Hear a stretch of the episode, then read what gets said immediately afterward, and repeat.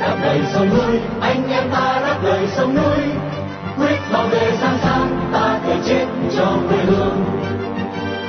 Đây là đài phát thanh đáp lời sông núi, tiếng nói của những người Việt tha thiết với tiền đồ tổ quốc và hạnh phúc của toàn dân do lực lượng cứu quốc thực hiện, phát thanh mỗi ngày từ 7 giờ 30 đến 8 giờ tối giờ Việt Nam trên làn sóng ngắn 9.670 km chu kỳ. Vân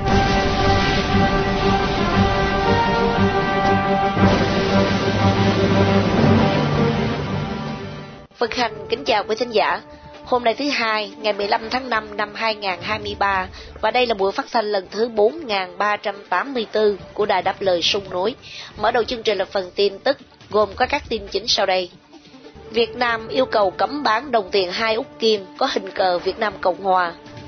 Bốn máy bay Nga bị bắn rơi, hai đại tá bị tử trận ở Ukraine. Các đảng phái đối lập ở Thái Lan giành chiến thắng lớn. Sau phần tin tức, chương trình được tiếp nối với chuyên mục phê bình hiến pháp Việt Nam và cuối cùng là phần bình luận.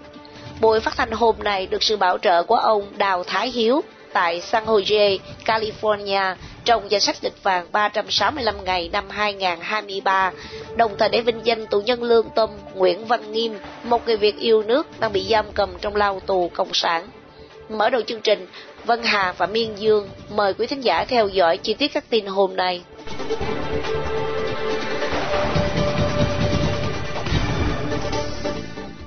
Bộ Công Thương Việt Nam vào hôm 13 tháng 5 vừa gửi văn thư yêu cầu các sàn điện tử phải hủy bỏ việc bán các đồng tiền hai úc kim có in hình cờ Việt Nam Cộng Hòa.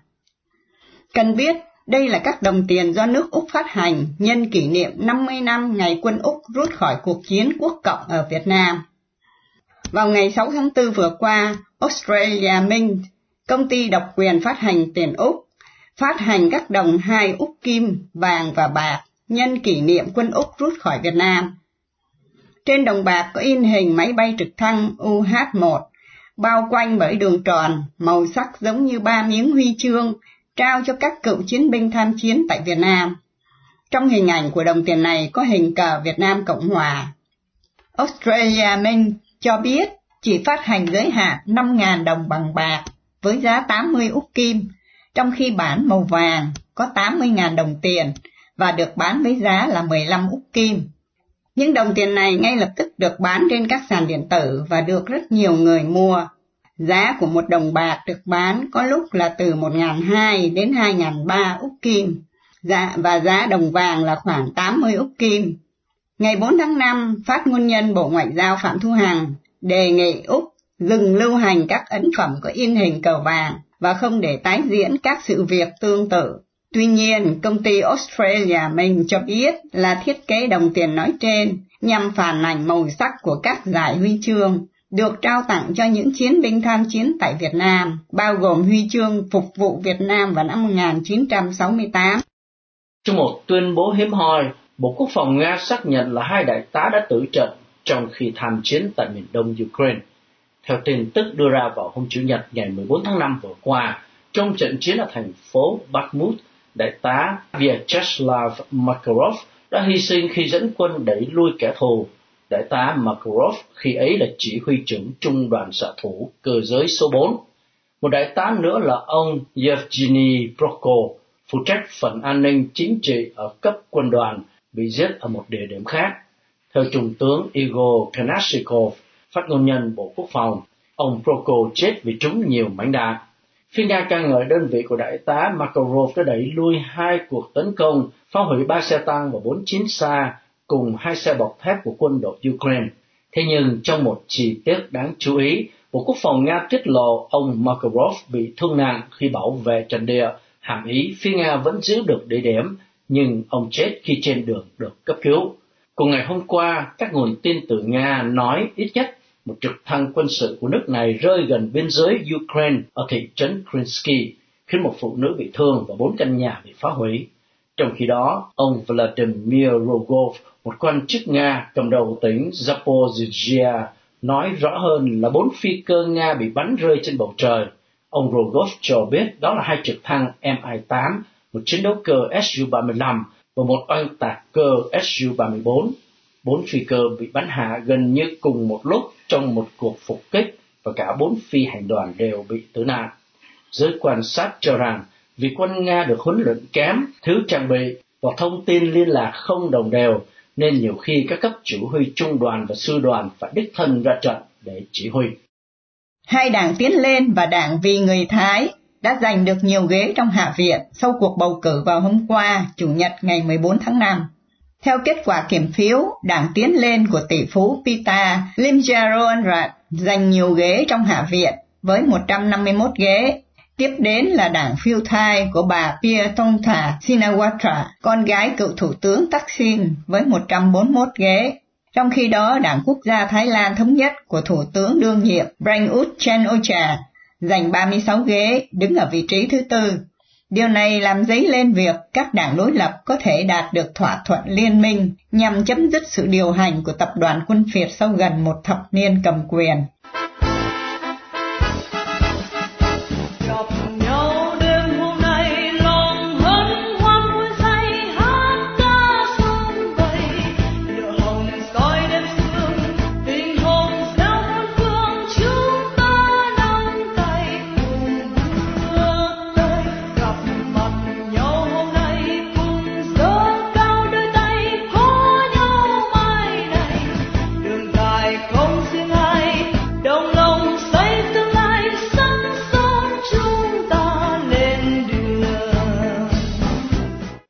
Thưa quý thính giả, hiến pháp là luật nền tảng hay nôm na là luật mẹ của tất cả mọi luật pháp trong một nền dân chủ hiến định pháp trị và đa nguyên. Bản hiến pháp 2013 của Cộng sản Việt Nam có nhiều khuyết điểm quan trọng mà chúng ta cần thảo luận để góp phần cho công tác xây dựng một bản hiến pháp dân chủ chân chính cho giai đoạn hậu Cộng sản. Đây là mục tiêu của chuyên đề phê bình hiến pháp Việt Nam do Đài phát thanh đáp lời sung núi chủ trương. Tuần này, mời quý thính giả theo dõi buổi trao đổi của chúng tôi với luật sư Võ Minh Cương. Xin mời anh Hải Sơn. Thưa luật sư, có lẽ đề tài về dân chủ là yếu tố cần phải luôn luôn nhắc nhở vì những ủy viên trong Bộ Chính trị Đảng Cộng sản Việt Nam luôn rêu rao là Việt Nam hiện tại rất dân chủ. Xin luật sư làm sáng tỏ về những lý do mâu thuẫn trong bản hiến pháp của nước Cộng hòa xã hội chủ nghĩa Việt Nam hiện thời thưa luật sư. Kính thưa quý thính giả của nghe đời đất đời sông núi, thưa quý vị, nói về vấn đề mâu thuẫn thì trong hiến pháp của nước cộng hòa xã hội chủ nghĩa việt nam à, được tu chỉnh 2013 thì rất nhiều mâu thuẫn. Tuy nhiên có những mâu thuẫn chính yếu gồm như chương 2 điều 27 ghi công dân đủ 18 tuổi trở lên có quyền bầu cử và đủ 21 tuổi trở lên có quyền ứng cử vào quốc hội hội đồng nhân dân. Việc thực hiện các quyền này do luật định. Đó là cái điều bảy. Trong khi đó đó chương 1 điều 4 đó, Đảng Cộng sản Việt Nam, đội tiên phong của giai cấp công nhân, đồng thời là đội tiên phong của nhân dân lao động và của dân tộc Việt Nam. Đại biểu trung thành lợi ích của giai cấp công nhân, nhân dân lao động và của cá nhân, dân tộc lấy chủ nghĩa Mark Lenin và tư tưởng Hồ Chí Minh nền tảng tư tưởng là lực lượng lãnh đạo nhà nước và xã hội. À, quý vị qua hai cái điều đó đó, quý vị thấy không? Cái điều 27 đó việc thực hiện này á, là cứ nói là từ 21 tuổi trở lên có quyền ứng cử 18, 18 tuổi là có quyền đi bầu. Nhưng là cái câu chấm đó, việc thực hiện các quyền này do luật luật nào? Tức là mỗi khi bầu cử đó là công an cộng sản việt nam đảng cộng sản việt nam tạo ra một cái điều luật. Trong đó cái đơn mà xin ứng cử đó thì tất cả những người phải có là đảng viên đảng cộng sản. Tóm lại khi mà bản hiến pháp nói là mọi người có à, từ 21 tuổi trở lên có quyền đi bầu. Nhưng mà trong cái đơn mà ghi để mà ứng cử vào dân biểu hay là những chức vụ của dân cử đó thì phải là đảng viên. Thì khi mà đọc cái bản hiến pháp đó, người nào nghiên nghiên cứu cái bản hiến pháp đó và nếu đó mà một người ở liên hợp quốc người ta nghiên cứu cái bản hiến pháp việt nam đó thì người ta thấy rằng người ta không hiểu gì hết. Người ta cứ nghĩ rằng tất cả mọi công dân Việt Nam từ 21 tuổi trở lên có quyền ứng cử. Nhưng người ta không biết rằng phải là đảng cộng sản, phải là đảng viên với đảng cộng sản.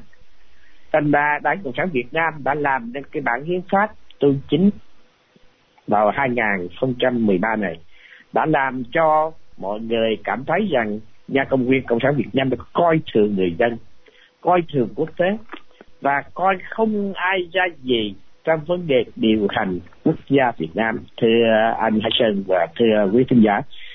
Rất nhiều điểm, đây là những ví dụ cụ thể mà thôi.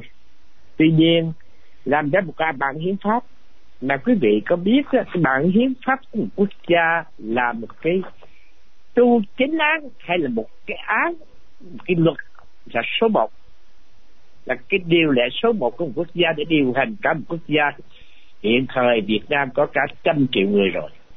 Mà những mâu thuẫn nó thường xuyên xảy ra trong hiến pháp thì làm sao mà quốc gia đó có thể điều hành một cách uh, dân chủ được? Tóm lại đây là một điều mà nhà cầm quyền cộng sản Việt Nam độc đảng đã tạo ra người dân không biết đâu mà à, đi đúng đường và không biết đâu là đi sai. Tại vì khi đó mà cái bản hiến pháp ghi một điều nhưng mà có những cái đạo luật á, đi ngược lại cái bản hiến pháp. Thưa quý vị quý vị nếu nghiên cứu tất cả một bản hiến pháp của một quốc gia nào đó là điều lệ số một của một quốc gia và tất cả những điều lệ khác bất cứ một lĩnh vực nào đều không thể nào đi ngược lại bản hiến pháp được. Trong khi đó cái bản hiến pháp của nước cộng hòa xã hội chủ nghĩa việt nam thì ghi là tất cả ha mọi người từ 21 tuổi trở lên có quyền ứng cử. Tuy nhiên trong kinh đơn ứng cử đó, thì đi ngược lại cái quan pháp. Nói như vậy thì chứng tỏ rằng đảng cộng sản việt nam điều hành một quốc gia giống như là một cái, nói thì nó có vẻ nó không có, nó có tốt đẹp cho lắm. Tuy nhiên có một quốc gia không ra gì cả. Thưa anh Hai Sơn và cho tất cả quý khán giả. Vâng, khi nãy bản hiến pháp mà luật sư có nói đến bản hiến pháp này được tu chính năm 2013, tức là cách đây 10 năm mà rất nhiều mâu thuẫn. Luật sư có nhận xét gì về vấn đề này thưa luật sư? À, một nhận xét mà có thể mọi người đều đồng ý theo tôi nghĩ là đảng cộng sản việt nam độc quyền cai trị không coi dân ra gì hết không coi cái quyền của người dân ra gì hết tuy nhiên nhiều điều lệ lại ghi rằng do dân vì dân. Ví dụ như đảng cộng sản à, cho tất cả mọi người có quyền ứng cử vào quốc hội hội đồng nhân dân. Công dân đủ 18 tuổi trở lên có quyền bầu cử và đủ 21 tuổi trở lên có quyền ứng cử vào quốc hội. Như thế có nghĩa là gì? Cái sự mâu thuẫn này đã đem lại cho một quốc gia không phải còn thua cả một hội đoàn của người Việt hải ngoại ở Mỹ, ở Úc hay ở tất cả những nơi mà người Việt chúng ta hiện đang đang định cư. Anh Sơn, à, quý vị, anh Sơn và quý vị cứ coi lại, coi thử một cái bản nội quy của một hội đoàn nào mà có những điều mâu thuẫn với nhau để ra áp dụng trong các hội đoàn đoàn thể nhỏ của cộng đồng người Việt trên toàn thế giới không?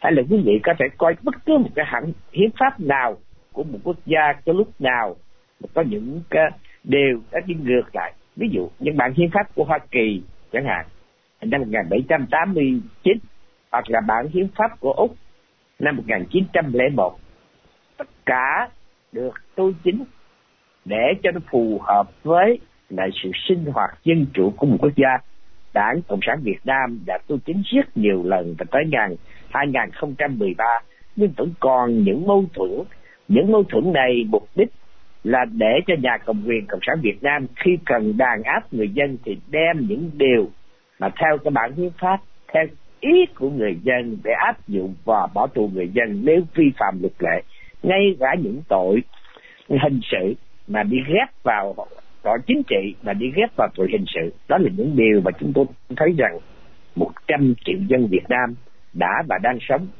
ở ngoài Bắc từ năm 1945 ở trong à, miền Nam từ năm 1975 tất cả dân tộc Việt Nam nói chung đã nằm trong một sự điều hành rất là mâu thuẫn và rất là phi dân chủ của nhà cầm quyền cộng sản Việt Nam dưới cái tên độc đảng cai trị là đảng cộng sản Việt Nam. Thưa anh Sơn và thưa tất cả quý khán giả thưa luật sư à, thế giới có phản ứng gì qua bản hiến pháp này của đảng cộng sản Việt Nam đã và đang áp dụng trong xã hội văn minh của con người thưa luật sư? À câu hỏi này rất là hay để cho tất cả mọi người được nhìn thấy.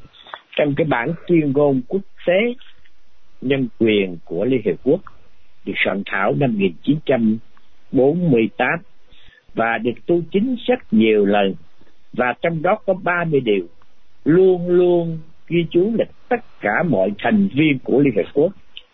Và trong 30 điều này đó cái câu mà khởi hành của một cái ờ, điều lệ đó luôn luôn dùng chữ everyone.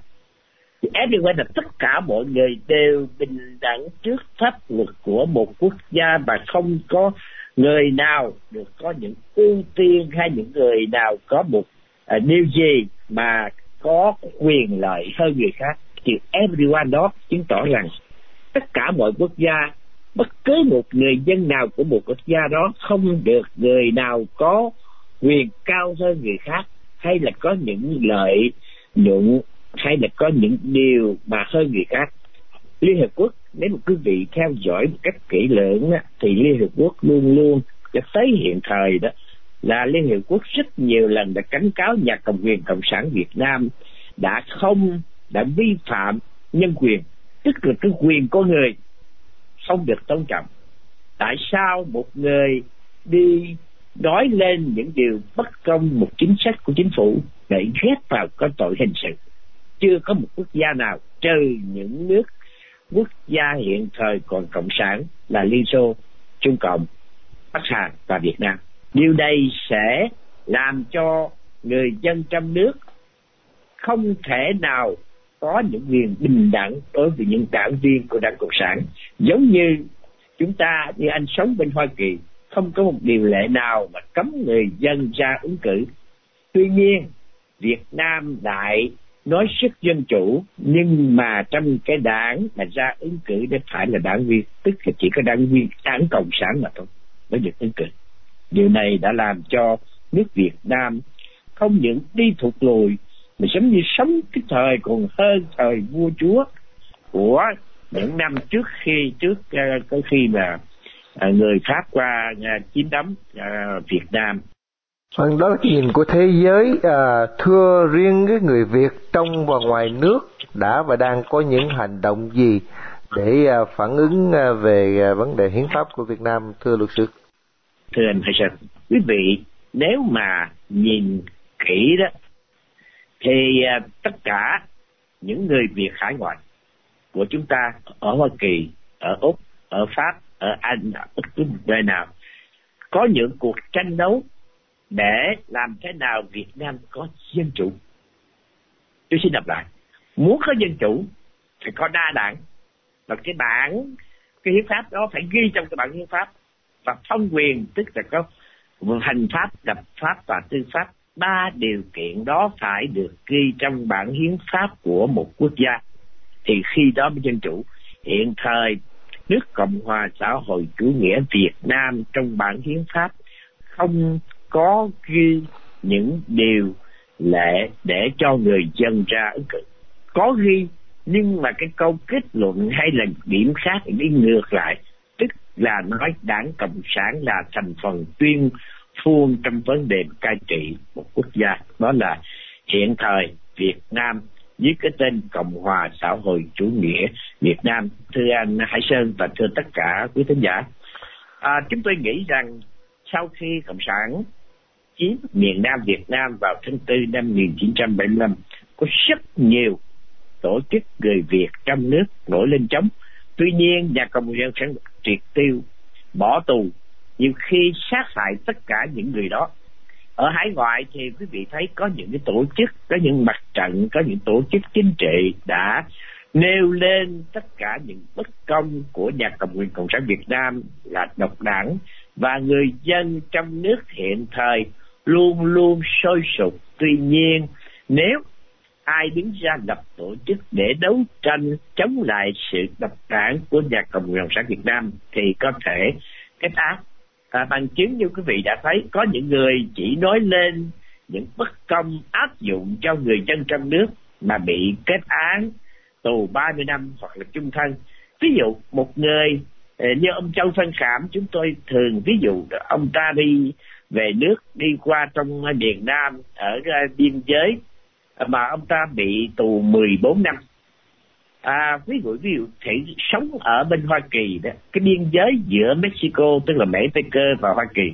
Người dân Mexico người ta thường đi qua bên à, à, biên giới xong rồi chạy qua biên giới không có giấy phép. Nhưng mà à, đội quân biên phòng của Hoa Kỳ người ta bắt người ta trả về phía bên kia cho Mexico chứ không có ai nợ tù 14 năm giống như trường hợp Châu Văn Khảm là một uh, trường hợp ví dụ để chứng tỏ rằng nhà Cộng quyền Cộng sản Việt Nam đã và đang áp dụng những luật lệ rừng rừng và còn hơn cả những quốc gia mà theo uh, quân chủ ngày xưa. Câu hỏi được đặt ra là dân tộc Việt Nam cả trong nước lẫn hải ngoại vẫn sụp sôi. Tuy nhiên nhà cộng sản cộng sản Việt Nam vẫn dùng vũ lực để đàn áp. Chúng tôi nghĩ rằng nếu nhà cầm quyền cộng sản Việt Nam không suy nghĩ không cho à, tất cả những đảng chính trị đối lập sinh hoạt thì có lẽ rằng lại phải dùng súng ống để triệt tiêu nhà cầm quyền cộng sản Việt Nam thì mới có dân chủ tại Việt Nam. Điều này có lẽ rằng ít người muốn tại vì dùng vũ lực để chống lại nhà cầm quyền cộng sản Việt Nam thì tạo ra một cuộc ngồi da sáo thịt giữa dân người Việt với người với nhau. Đảng cộng sản Việt Nam hiện thời nên suy nghĩ và vì dân tộc Việt Nam nếu vì đất nước Việt Nam thì nên tu chính bản hiến pháp và cho những người dân có quyền lập những đảng đối lập để cùng nhau à, vào quốc hội và xây dựng đất nước trong tinh thần dân chủ đa nguyên. Thưa anh Hải Sơn và thưa tất cả quý thính giả của đài đáp lời sông nước Vâng thì à, vì thời lượng không cho phép cho nên à, chúng ta sẽ à, sẽ kết thúc và luật sư có điều gì thêm trước khi chúng ta kết thúc thưa luật sư? Dạ, thưa anh à, Hải Sơn, à, cảm ơn anh Hải Sơn và kính à, chào tất cả quý giảng chương trình đáp lời sông đối. Chúng ta còn nhiều thời gian nữa và tiếp tục những điều bất công cũng như những uh, phi điều phi dân chủ đã và đang áp dụng tại Việt Nam do độc đảng Cộng sản Việt Nam cai trị. À, thưa Đại Sơn, kính chào toàn thể quý thính giả.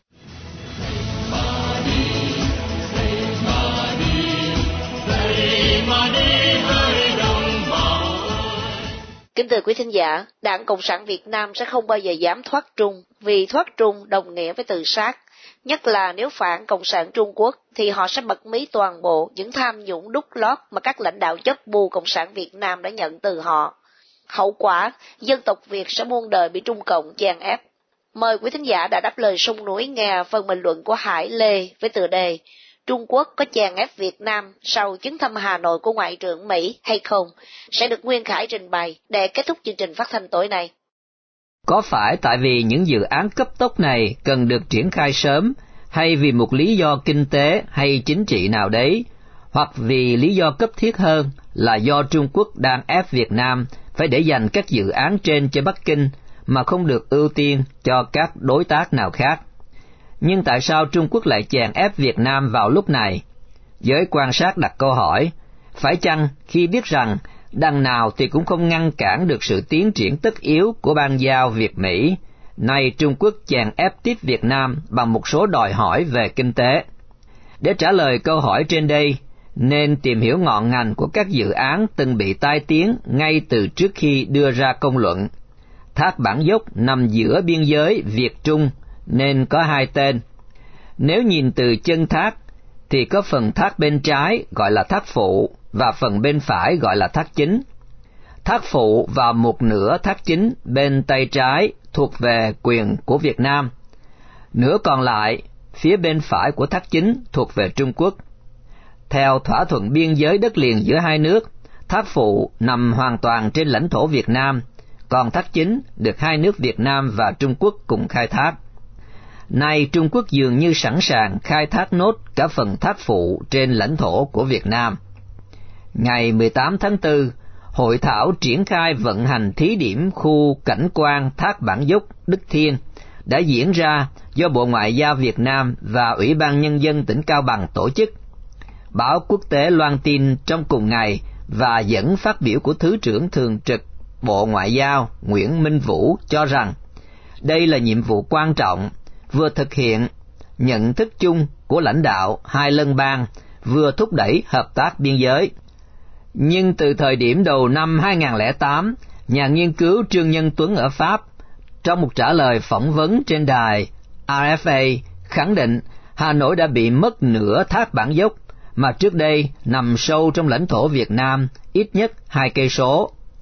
Còn theo ông Nguyễn Minh Vũ, hội thảo vừa qua nhằm tìm biện pháp tháo gỡ khó khăn để đưa vào vận hành thí điểm khu cảnh quan thác bản dốc trong năm 2023. Việc đưa dự án này vào hoạt động có ý nghĩa quan trọng, giúp Cao Bằng phát huy thế mạnh, tiềm năng du lịch để phát triển kinh tế, thúc đẩy hợp tác, giao lưu giữa các địa phương biên giới. Nhưng liệu rồi đây có ai dám đảm bảo rằng nếu để Trung Quốc quản lý chúng cả phần trên lãnh thổ Việt Nam, thì tỉnh Cao Bằng có cách nào để bảo vệ chủ quyền, an ninh biên giới quốc gia? Báo mạng Nhân dân, cơ quan ngôn luận của Đảng Cộng sản Việt Nam, vừa loan tin về cuộc gặp mặt được gọi là chào xã giao giữa Đại sứ Trung Quốc tại Việt Nam, Hùng Ba, với lãnh đạo thủ đô Hà Nội. Bí thư Hà Nội Đinh Tiến Dũng nêu rằng, dựa trên nền tảng quan hệ đối tác chiến lược toàn diện Việt Nam-Trung Quốc và chính sách mở cửa trở lại của Bắc Kinh sau đại dịch COVID-19, thành phố Hà Nội tin thời điểm này là thuận lợi cho việc triển khai các hoạt động hợp tác cụ thể với các địa phương Trung Quốc. Bí thư Thành ủy Hà Nội nêu ra một số đề xuất cụ thể để có thể triển khai dự án đường sắt đô thị Hà Đông, Xuân Mai. Điều lãnh đạo Việt Nam sợ nhất trong vụ đường sắt Cát Linh là Trung Quốc có thể cho công khai những khoản hối lộ khổng lồ dẫn đến vỡ tiến độ dự án.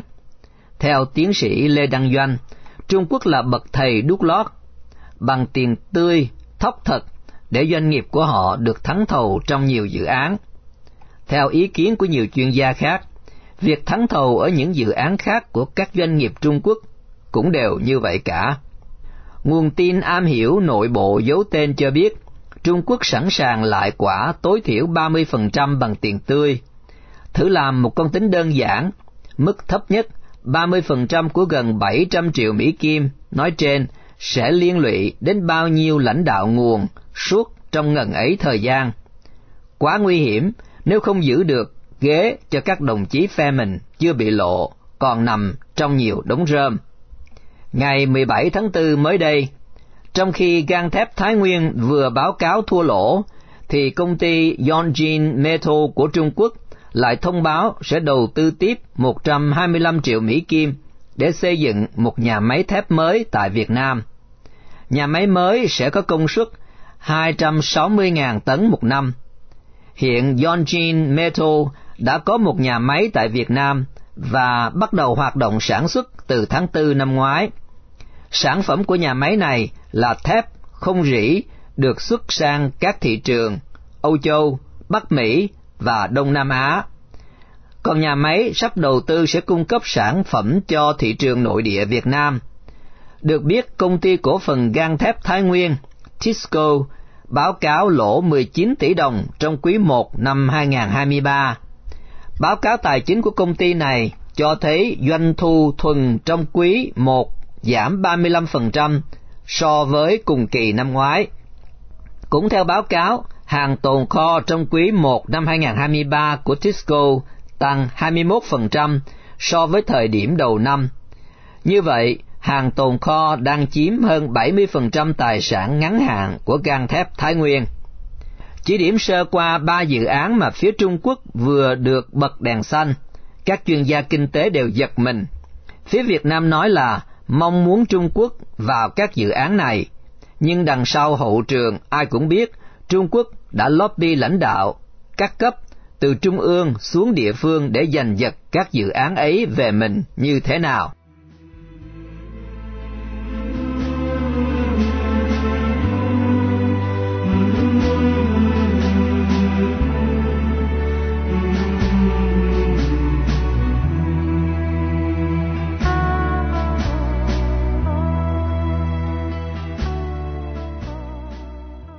Khi chia tay trong buổi phát thanh tối nay, kính mời quý thính giả cũng đã đáp lời sông núi nhớ đến anh Nguyễn Văn Nghiêm, sinh năm 1963, bị bắt ngày 5 tháng 11 năm 2019 với bản án 6 năm tù giam, một tù nhân lương tâm đang bị bạo quyền Việt Nam giam cầm trong ngục tù vì lòng yêu nước, lẽ phải và sự đóng góp tích cực vào tiến trình dân chủ hóa Việt Nam. Thề toàn dân